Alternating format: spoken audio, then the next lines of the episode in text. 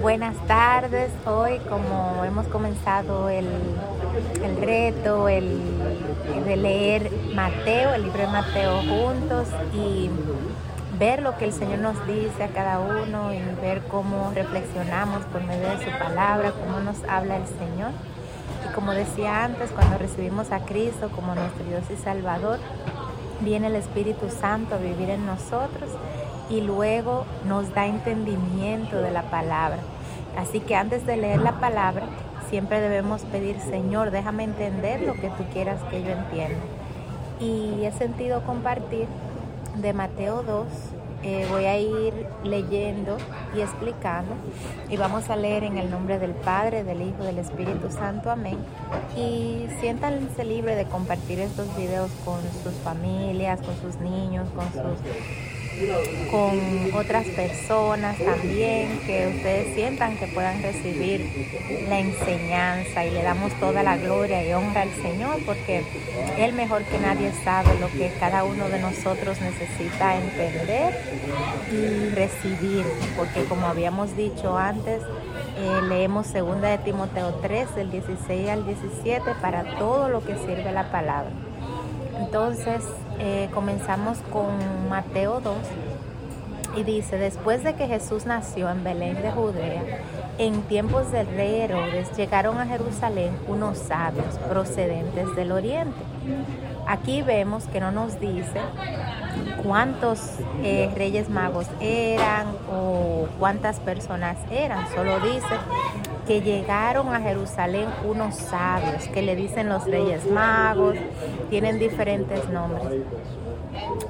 Y ese día no fue necesariamente hecho para que nosotros los celebráramos o tuviéramos estrés en ese día, sino eh, para lo que dice la lectura, o sea, el, el significado que tiene la lectura. Y, pero la gente siempre, el ser humano, le gusta crear días de fiesta y, y a los comerciantes y por diferentes situaciones para, para hacer dinero. Pero en esos días vamos a recordarnos de lo que vamos a leer en Mateo dos. ¿Dónde? Entonces, en el número dos, ¿dónde está el que ha nacido rey de los judíos?, preguntaron. Vimos levantarse su estrella y hemos venido a adorarlo. Mire cómo Jesús nació en un pesebre, Dios que vino como hombre, nació en un pesebre en medio de la oscuridad para hacer la luz. Y cuando venimos a Cristo, en eso nosotros nos convertimos también. Cuando el Espíritu Santo viene a vivir en nosotros, nos convertimos en la luz. Número tres. Cuando lo oyó el rey Herodes, se turbó, y toda Jerusalén con él. Así que convocó de entre el pueblo a todos los jefes de los sacerdotes y maestros de la ley, y les preguntó por qué había de nacer el Cristo. Aquí, ¿dónde había de nacer el Cristo? Aquí vemos a Herodes, que es un ejemplo de cuando una persona está enojada, tiene dolor, inseguridad, no sabe quién es, y cómo eso puede afectar a tantas personas como a la misma persona. Entonces, con Jesús nosotros podemos arrepentirnos y tener las herramientas para sanar, para ser discípulos, para ser personas que ya no están dolidas y causan dolor e inseguridad, porque vamos a saber quiénes somos con Él. Número cinco. En Belén de Judea le respondieron, porque esto es lo que ha escrito el profeta. Ayer hablamos de, de lo que son los profetas, que son personas que el Señor los utiliza para que sea por medio de sueño, por medio de, de diferentes maneras. El Señor les habla de mensajes para que se lo den al pueblo, mantienen a la iglesia también, eh, le, les advierte de las cosas que pueden venir. Y como les dije ayer, podemos leer más de la profecía con los diferentes profetas y en primera de Corintios catorce. Así que convocó, de, entonces vamos con el seis. Pero tú, Belén, en la tierra de Judá, de ninguna manera eres la menor entre los principales de Judá, de Judá, porque de ti saldrá un príncipe que será el pastor de mi pueblo Israel. Número siete. Luego Herodes llamó en secreto a los sabios y se enteró por ellos el tiempo exacto en que había aparecido la estrella.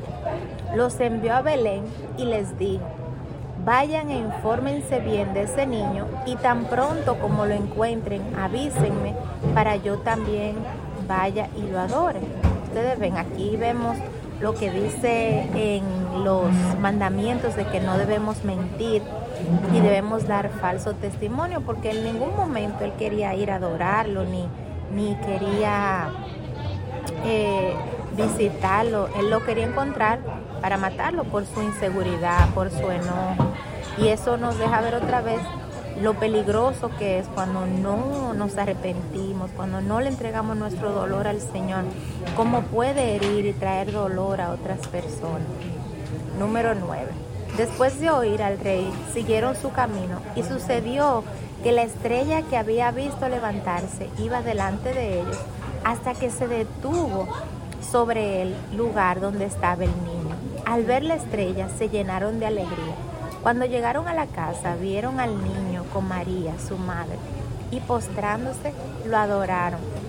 Abrieron sus cofres y le presentaron como regalos oro, incienso y mirra. Entonces, advertidos en sueños de que no volvieran a Herodes, regresaron a su tierra por otro camino.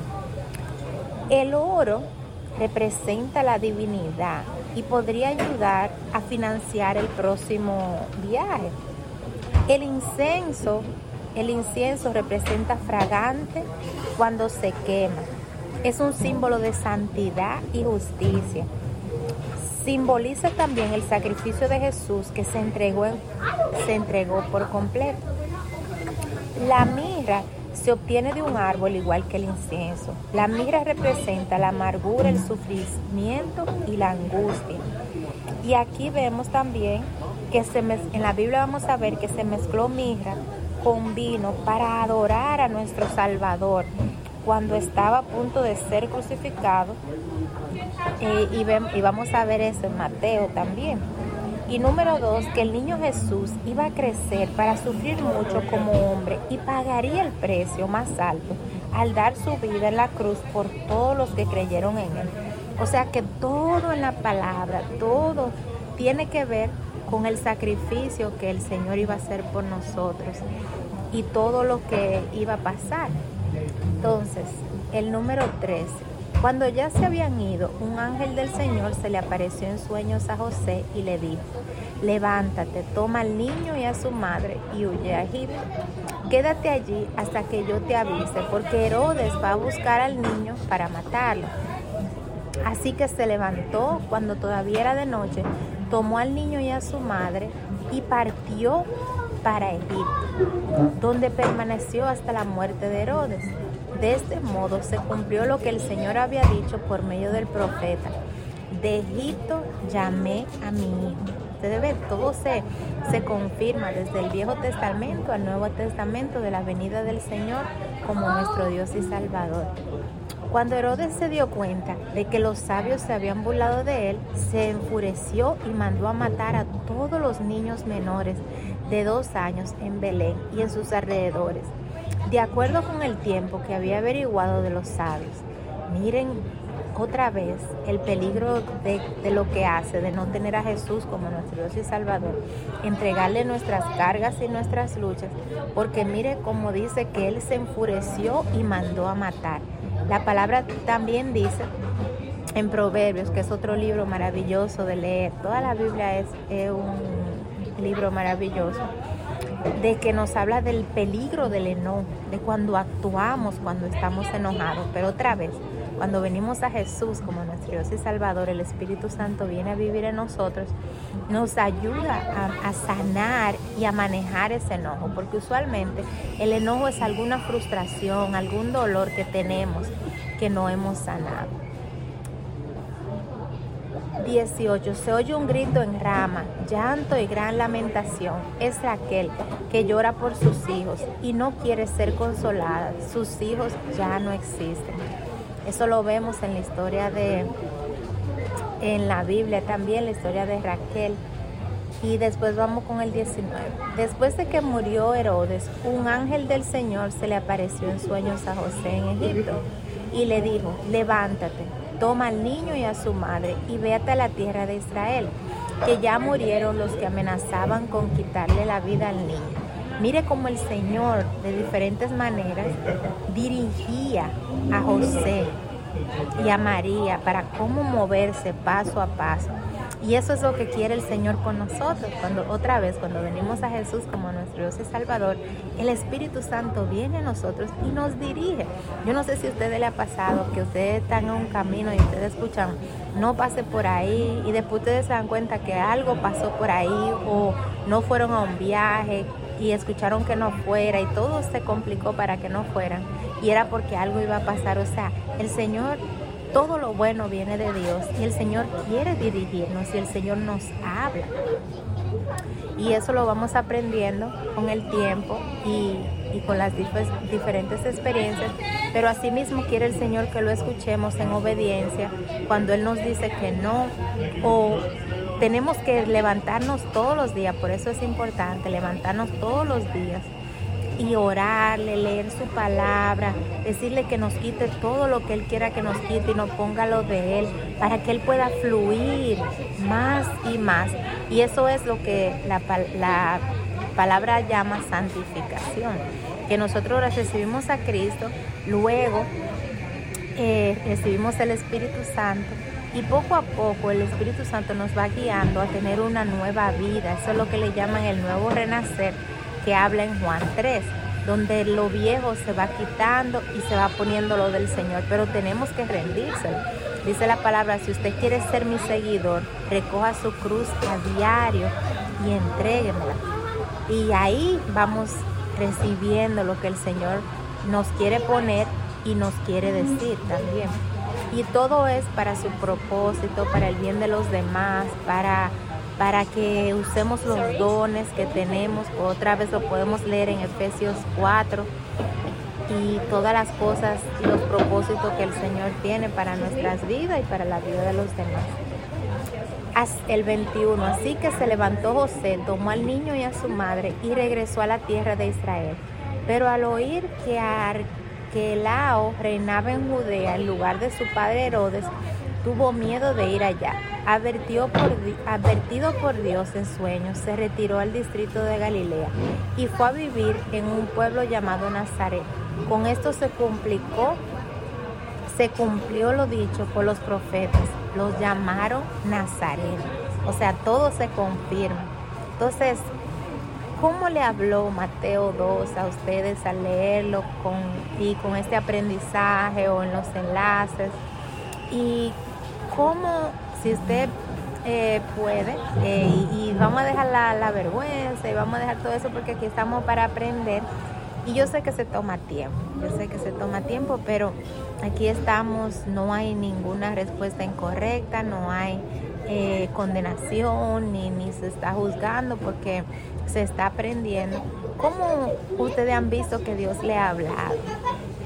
¿Cómo ustedes han escuchado o han visto que el Señor se ha movido en sus vidas? Así que compartan, aquí todos nos conocemos, aquí solo creo que hay una o dos personas que no han estado los miércoles, pero también eh, con deseos de aprender, y nos ministra bastante cuando compartimos o cualquier cosa. Así que eh, dejen sus comentarios, sea en video, en grabación.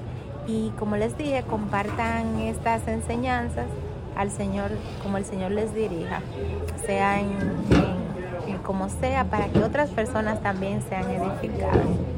Así que Dios los bendiga, Jesús les ama, y compartan, dejen saber eh, cómo el Señor les ha hablado o cualquier otra cosa que sientan compartir de la lectura. Aquí también se pueden compartir los recursos. El Señor va a ir dirigiendo poco a poco oraciones. El que también sienta orar, sea por grabación, eh, lo que sea, aquí, aquí vamos a, a recibir todos. Así que Dios les bendiga, Jesús les ama, y hablamos pronto. Y como les había dicho, si usted todavía no tiene una iglesia donde ir, mañana haga de su hogar un templo, donde una iglesia, donde ustedes lean la palabra que viene de Mateo, pongan alabanzas, todo, eh, oren. Y eso lo pueden hacer eh, cualquier día y, y a cualquier hora, porque nuestro hogar debe ser el eh, donde comienza en todas las cosas. Así que un abrazo y nos hablamos pronto.